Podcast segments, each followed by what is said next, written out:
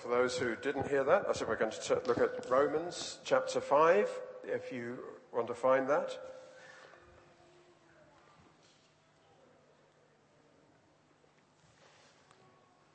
And I'm going to read from the 12th verse, so Romans 5 and verse 12, where Paul is writing to his friends in Rome, and he says, Therefore, just as sin entered the world through one man, and death through sin, and in this way death came to all men because all sinned, for before the law was given, sin was in the world. But sin is not taken into account when there is no law. Nevertheless, Death reigned from the time of Adam to the time of Moses, even over those who didn't sin by breaking a command, as did Adam, who was a pattern of the one to come. But the gift is not like the trespass. For if the many died by the trespass of the one man, how much more did God's grace and the gift that came by the grace of the one man, Jesus Christ, overflow to the many? Again, the gift of God is not like the result of the one man's sin. The judgment followed one sin and brought condemnation, but the gift followed many trespasses and brought justification. For if by the trespass of the one man death reigned through that one man, how much more will those who receive God's abundant provision of grace and of the gift of righteousness reign in life through the one man, Jesus Christ. For those of us who have been here in recent weeks will know that Paul is speaking about the total change that takes place in someone's life when they become a Christian. When you become a Christian, he's been telling us you, it, you are in Christ. There's no longer any guilt and there is no longer any gap between us and God. And uh, in the, the verses that we looked at last week, those of us uh, who were here, we saw that in verse 10, he says, How much more shall we be saved through his life? And we saw that that could be translated, and I would say should be translated, How much more shall we be saved in his life? And now he goes on to develop this rather strange idea of being in Christ being in his life. And in these verses that I've just read, which just don't want to depress you, but many people say these verses that I've just read are the most condensed, difficult verses in much of the New Testament. So that's what we're going into this morning, folks, into uh, quite a, a, a close argument here. But actually, it's quite simple what he's saying. He's saying that there are two key men in human history. There are two key men whose actions have consequences for everyone who has ever lived or will ever live. Now that makes them unique. There are no other people who have ever been who have implications for everyone. Now, you might consider yourself, for example, to be and I'm sure you are a very significant person. Everyone is. But I wonder, how long will you be remembered after you're gone? I mean, let's not kid ourselves. Will people still be talking about you 10 years after you've gone? Five years? Two years? One? I mean, t- we, we, we're here for a while and then we're gone. But there are two men in world history that are not just famous, but their actions actually affect everyone. And these are the two men that Paul is speaking about here. One of them is Adam, and the other one is Jesus Christ. These are two men whose lives affect everyone, although people may not be aware of that fact. So he talks first of all about Adam. Let's look at this man. He says in verse 12, sin entered the world through one man. He doesn't name him at that point. He names him in verse 14, uh, where the, the, the name Adam appears, but that's who he's speaking about. Sin entered the world through one man, the first man. Now, there are many people who, when they're talking about the Bible, would say, Yeah, I like what I read in the New Testament. I like some of the stories in the Old Testament, but the first few chapters in Genesis, that I just can't accept.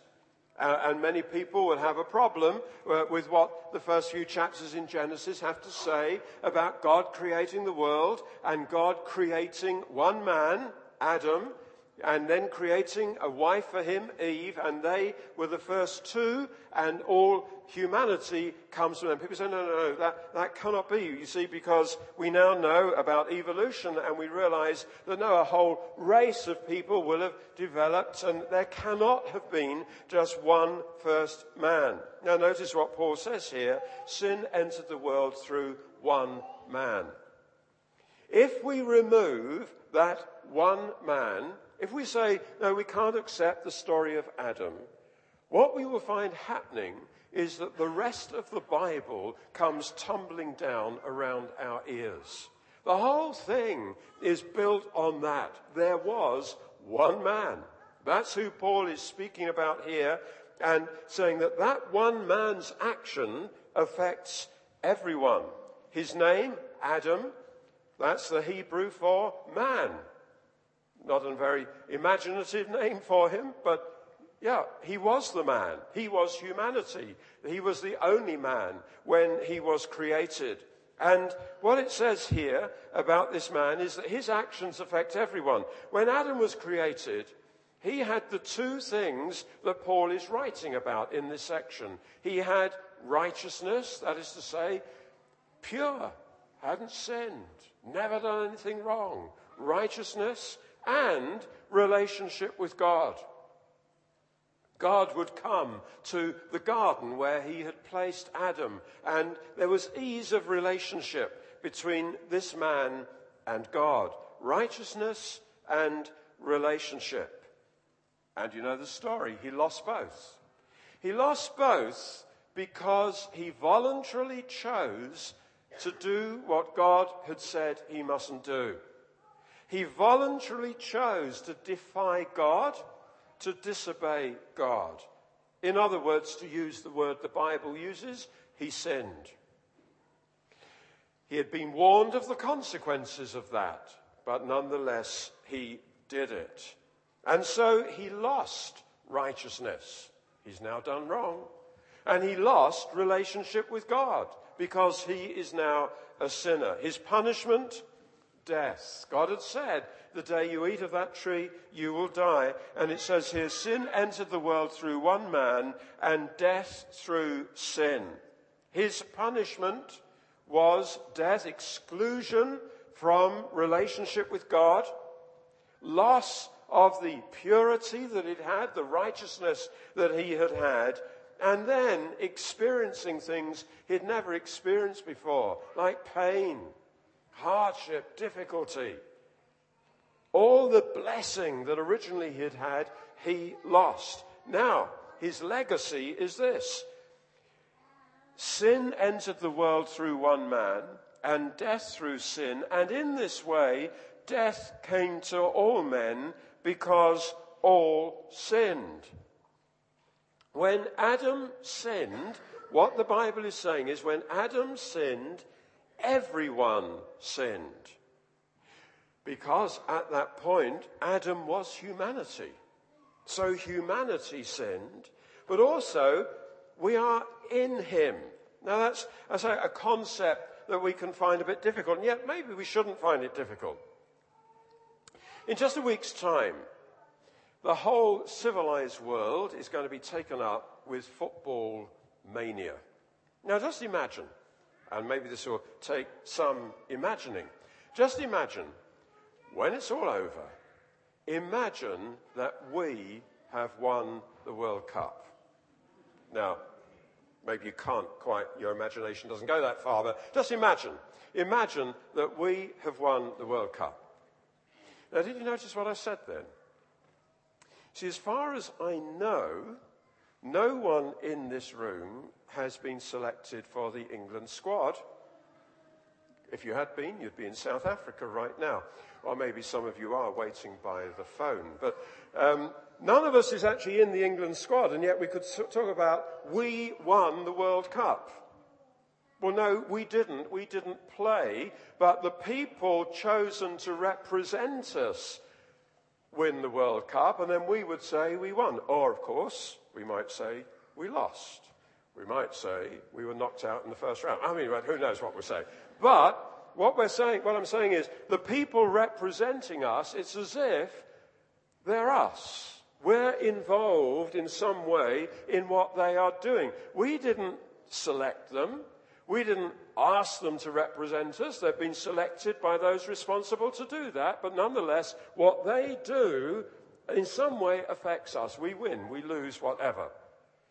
Adam selected to represent us. What he did, we do. He wins, we win. He loses, we lose. Well, he lost. He lost. He lost relationship with God. He lost righteousness. He becomes a sinner. We are born in Adam.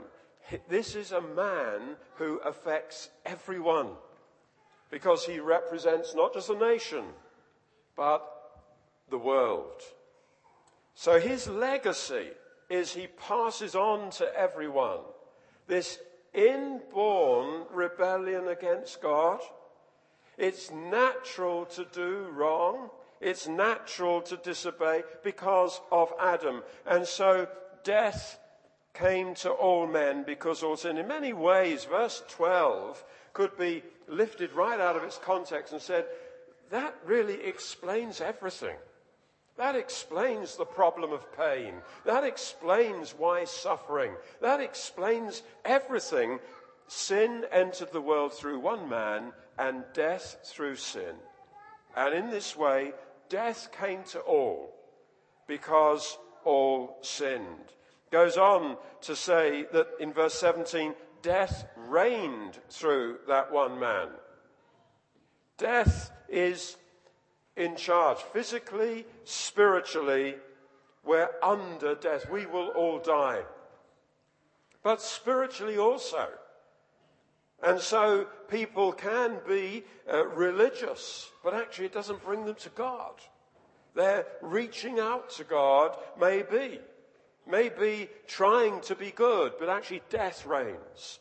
Failure is built in. Frustration is built in. Futility is built in. One rather uh, gloomy person has said, the world is a world of cemeteries. yes, death reigns.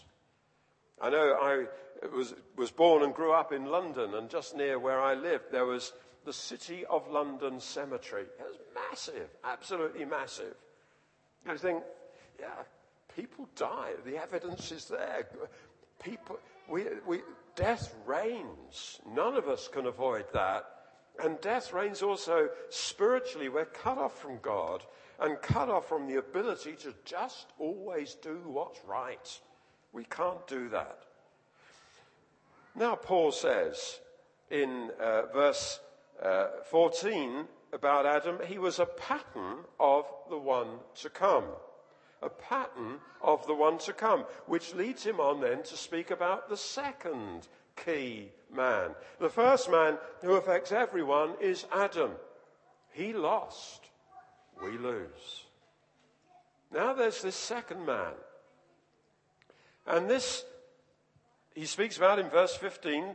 He says, If the many died by the trespass of the one man, how much more did God's grace and the gift that came by the grace of the one man, Jesus Christ, overflow to the many? So here again, he speaks of Jesus as one man. Adam was the one man. Now we have the second man.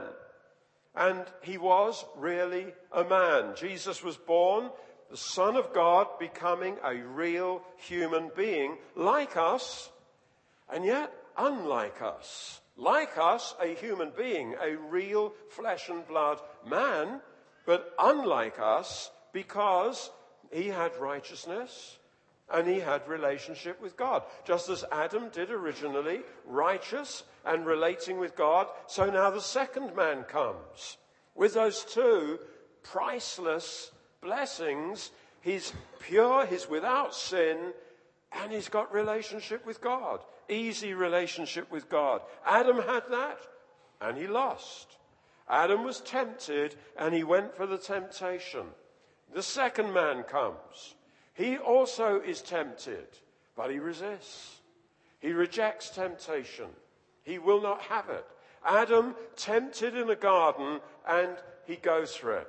Jesus finally comes to a garden, the Garden of Gethsemane, and the temptation is there to just change the plan, do something else. But no, he wins. And he goes through.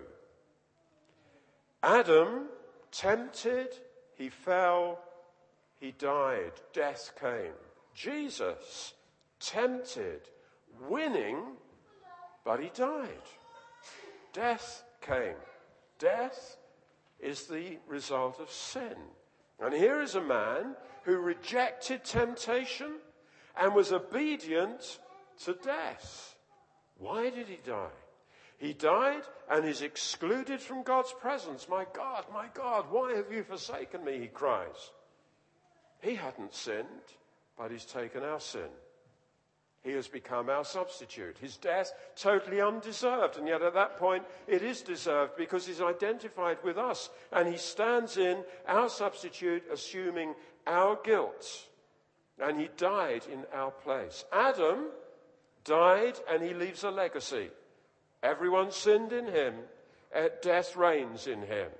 Now the second man comes and he dies in our place and leaves a legacy for us. And the legacy is spoken about here in verse 15. If the, the gift is not like the trespass, if the many died by the trespass of the one man, Adam, how much more did God's grace and the gift that came by the grace of the one man, Jesus Christ, overflow to the many? Last week, those of us who are here saw how Paul starts weaving in this phrase, how much more? There is a contrast here, a contrast between Adam and Jesus. Adam is a pattern of the one to come, and yet with Jesus there is this factor of how much more. With Adam, death reigns. The many die. That's, it affects everyone. How can anything be greater than that? Everyone dies. Everyone has sinned. How can there be more with Jesus? Well, there is. There is a lavishness about it. It says God's grace and the gift that came by the grace of the one man overflows to the many. Verse 16 again, the gift of God is not like the result of the one man's sin. The judgment followed one sin, brought condemnation. Just one sin. He took one piece of fruit that was forbidden to take. That's it. He sinned. One sin, and it brought condemnation. The gift followed many trespasses, all our sin given to Jesus. He assumes it all. And what does that bring? It brings justification. Jesus died in our place so we can be forgiven, so that we can know righteousness and we can know relationship with God. There is this abundance about it, this lavishness in the sheer goodness of God. Justification, not condemnation. That is ours in Christ. In Christ. Paul loves to dwell on that. He, that's why he's reveling in it here in this chapter. Also in 1 Corinthians 15, he says something similar. He says in verse 21, since death came through a man, the resurrection of the dead comes also through a man. As in Adam all die, so in Christ all will be made alive. We're either in Adam or we're in Christ. Two men who affect everyone. And our whole destiny, all our experience hangs on this question which man do we belong to? Adam or Christ? In Adam, everyone will die, and there's judgment for sin. In Christ, we're made alive, resurrected. Jesus died and he rose again. When people are baptized, they're baptized into his death and his resurrection. There is a new life. We put people under the water, dead, buried, and they come up again. resurrection. That's what it's about. We're in the life of Christ. Who do we belong to? Adam or Christ? Now, Paul says in verse 17, by the trespass of the one man, death reigned through that one man. He's established that fact. We were subjects of death. Death reigns, we're under it, we're its subjects. Then he turns round what you'd expect him to say. He says, If by the trespass of the one man death reigned, you would think he would say, By the obedience of the one man, life reigned. But he doesn't say that. He says, How much more will those who receive God's abundant provision of grace and, of, and the gift of righteousness reign in life. We were subject to death. We are not subject to life. Rather, we reign in life, so things become subject to us. Death reigned over us. Life doesn't reign over us. We reign in life. That's his great conclusion. But what does it mean? What does it mean? Where, where are we supposed to be? What's he saying there? Well, I think from the moment Paul started preaching that, people have been misunderstanding it. And certainly today, people misunderstand it and draw very wrong conclusions from what he is saying. Those who receive God's abundant provision of grace and of the gift of righteousness reign in life. When Paul is writing to his friends in Corinth, he has to correct their misunderstanding of this. They've really latched on to something that very much appeals to them, but it isn't right. So in 1 Corinthians chapter 4, he's speaking somewhat sarcastically, and he says to them in verse 8, Already you have all you want. Already you have become rich. You have become kings. See, this is it. They've got hold of reigning in life. And they say, We are kings. We therefore have a destiny of health and wealth. We're the king's kids. Or, already you have all you want. You've become rich. You've become kings. He says, and that without us.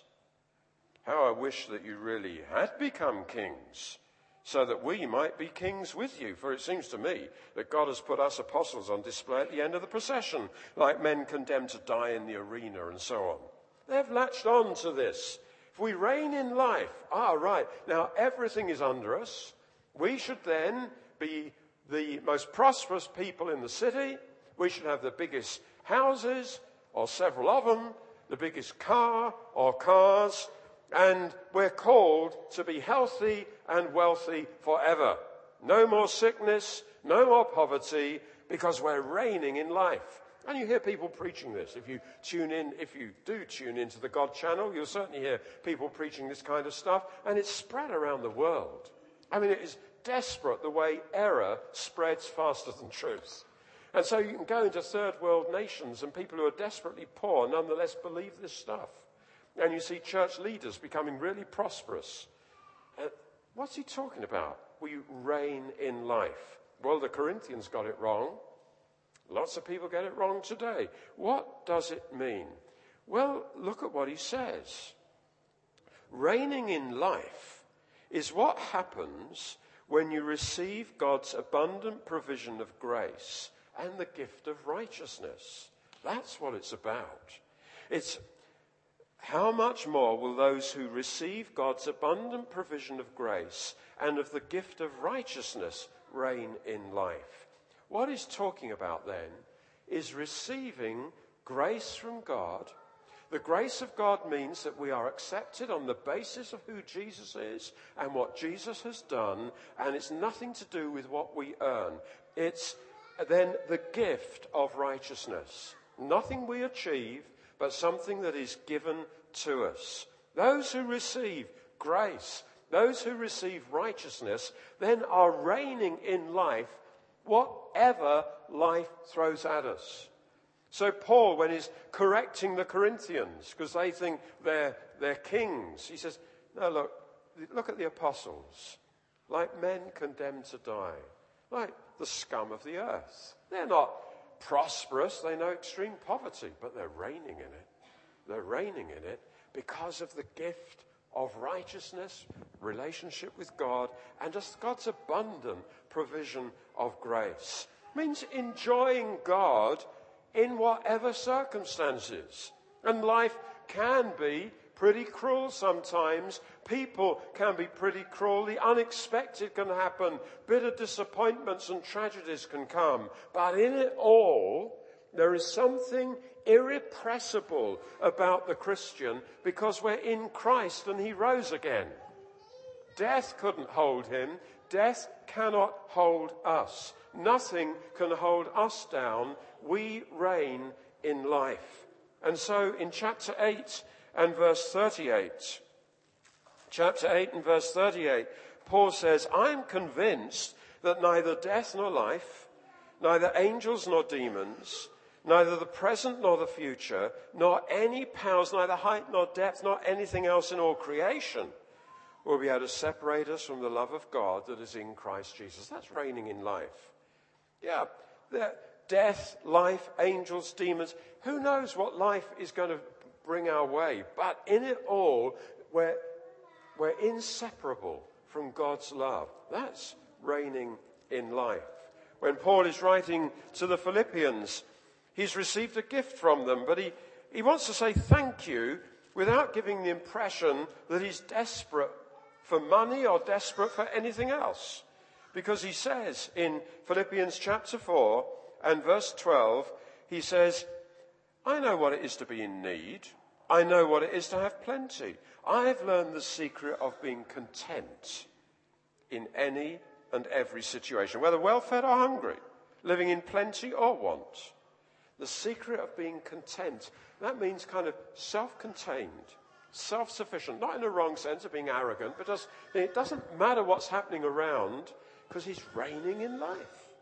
Got relationship with God. And God has given him the gift of righteousness. In chapter 6 of Romans, Paul again speaks about, describes more of what it means to reign in life. And there he's talking about baptism, which is appropriate. He says, We were buried with him through baptism into death, and we're raised, just as Christ was raised from the dead through the glory of the Father, we too live a new life. What does that mean? What is this new life? Well, verse 14 sin shall not be your master. In Adam, sin is your master. In Adam, you just cannot defeat sin. Every new attempt to defeat sin is a new opening for failure. And we can make resolutions, we can determine we're going to do this, we're going to do that, we can try to be very religious. But there's always failure built into it.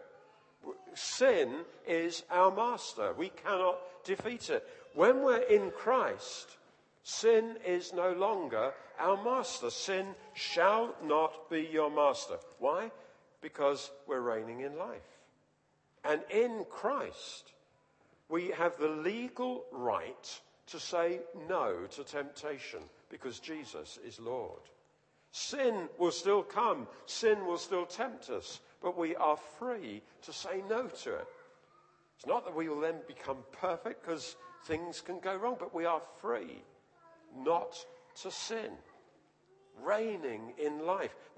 It's how much more will those who receive God's abundant provision of grace and, of, and the gift of righteousness reign in life? We are in the life of Christ. Ultimately, we will be sharing the reward that Jesus has. Joint heirs with him, the Bible says.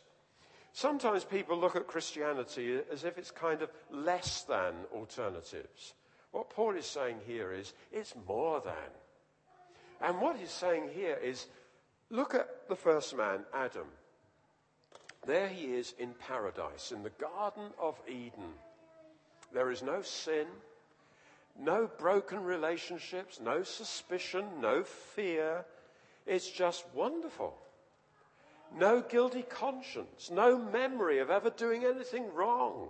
Just a clean conscience, a pure heart, and knowing God, freely able to communicate with God. That's the Garden of Eden. That was lost. And what Paul is saying here is that Jesus has not merely restored to us what Adam lost, it's how much more. Because Adam was not in the Son of God. Adam was not heading for heaven. Adam was in a garden and he was going to be gardening for the rest of his life. Well, some might regard that as good news, others might regard it as bad. But that's where Adam was. His role was to tend that garden. We are destined for glory. We are in Christ. It's how much more? Paul is looking at what lies ahead. Everyone is affected by these two men, one of them. In Adam or in Christ. Paul is not saying here that Christ has put right all that Adam put wrong, and so everyone now will be saved. He's not saying that at all. He's saying everyone is affected by Adam. But who is affected by Christ? Well, those who receive God's abundant provision of grace. Those who receive the gift of righteousness. Something has to happen. A decision has to be made. We are all born in Adam. How do we come into Christ? By receiving his, his gift, receiving what he has done. It's, and it's more than just believing it. It's more than just giving an assent to it. It's more than just believing, yeah, I believe that Jesus Christ came and I believe that he was the Son of God. Someone has put it like this Imagine a starving man, seriously hungry, starving. And someone warns him that when you get to that condition, you can hallucinate. You can imagine you can see food. It's just your mind playing tricks. It isn't really there. Well, imagine this starving man and he sees food. Now, it could be an illusion. He could be hallucinating. But he comes to a decision. This is real. And it is real. Now that's wonderful. In other words, he's come to faith. He is now believing he's a starving man and there is food. Now, of course, that's ridiculous if the story ends there. But he says, I, I believe this is not an illusion. I believe this is real. What he's got to do is eat it. Now, many people who will say, faith in Jesus Christ, Christianity, it's just an illusion. It's wish fulfillment. No, you come to a point where you say, No, I believe. I believe this is true. I believe what it says. And now you've got to eat it. How do you do that? You say, Well, I receive it. I'm taking this into my life. I am receiving God's abundant provision of grace. Now, there are many people who, who genuinely have believed but are they reigning in life? Do they know what Paul is talking about here? Or are they continually living as if death reigns, sin reigns, and they're just, you know, bounced about by different things that happen? Maybe a prayer is answered, or God loves me. Then it looks like a prayer hasn't been answered, or I don't think God does love me. You think, reigning in life? No, you're not. We're called to get hold of this to say, I am receiving God's abundant provision of grace. And, and I'm believing this and I'm receiving this gift of righteousness. So I'm going to reign. I will now reign in life. This is doing me good. That starving man needs to eat the food. We need to come to a place of faith. Say, yeah, I accept I was in Adam. I now believe in Jesus Christ, but I'm going to receive this abundance, this how much moreness about what Jesus has done, the abundant provision of grace, and this gift of righteousness. There are like to be three groups, types of people here this morning. There will be some who are in Adam. That's where you're at not yet in Christ, you're in Adam. And for you, please hear what I'm saying. Hear what the Bible is saying. Death reigns. You will die. And after that, there will be judgment. and all have sinned. The good can never outweigh the bad. There is too much bad. We will suffer the wrath of God, the just anger of God against sin. There are some who are in Adam. The second category will be those who have moved from Adam to Christ. They have received Christ as Savior. And for you, you will live forever. You will be with him forever, simply not because of what you have done, and you know this, it's because of what Jesus has done. You have received the, the benefits of what of Jesus' righteousness, Jesus' obedience, and you're not in Adam, you're in Christ. Well then who can the third group of people be? The third group of people are those who are in Christ and are actually reigning in life. Actually believed it and got hold of it. You've seen, it's not just about what happens when I die, it's about what happens now. And I see that I'm in Christ. That changes everything. It changes how I face tomorrow. It changes how I face crises. It changes how I face when I lose my job or when suddenly I discover I'm ill. I'm reigning in that because nothing can separate me from His love. It's a place of maturity, it's a place of just enjoying God, enjoying Him forever. And if you're reigning in life, it gets better and better. Because as you get to know God more, you're enjoying Him more. Three groups of people. All are, uh, start off in Adam. There's an offer. We can move from Adam to Christ and say, I see, I know I've sinned. And I know I can't clean my, my life up. There are things that have been done to me, things that have happened to me, as well as things that I've done. And I know I'm not clean if I face the Holy God. The choice is there to move from Adam to Christ. I receive a Savior. Someone who cleans me up, changes my life forever. We can move from one to the other. When we're in Christ, we've got to believe who we're in. Got to believe there's this how much more. God wants to give you more. That is true for all of us. God wants to give us more. None of us has got it all. None of us has yet received all that God has to give. See the, the extravagance of Paul's language here. How much more will those who receive God's abundant provision of grace and the gift of righteousness reign in life? Have you got hold of that lavishness? Well, God's got more for you. Let's pray.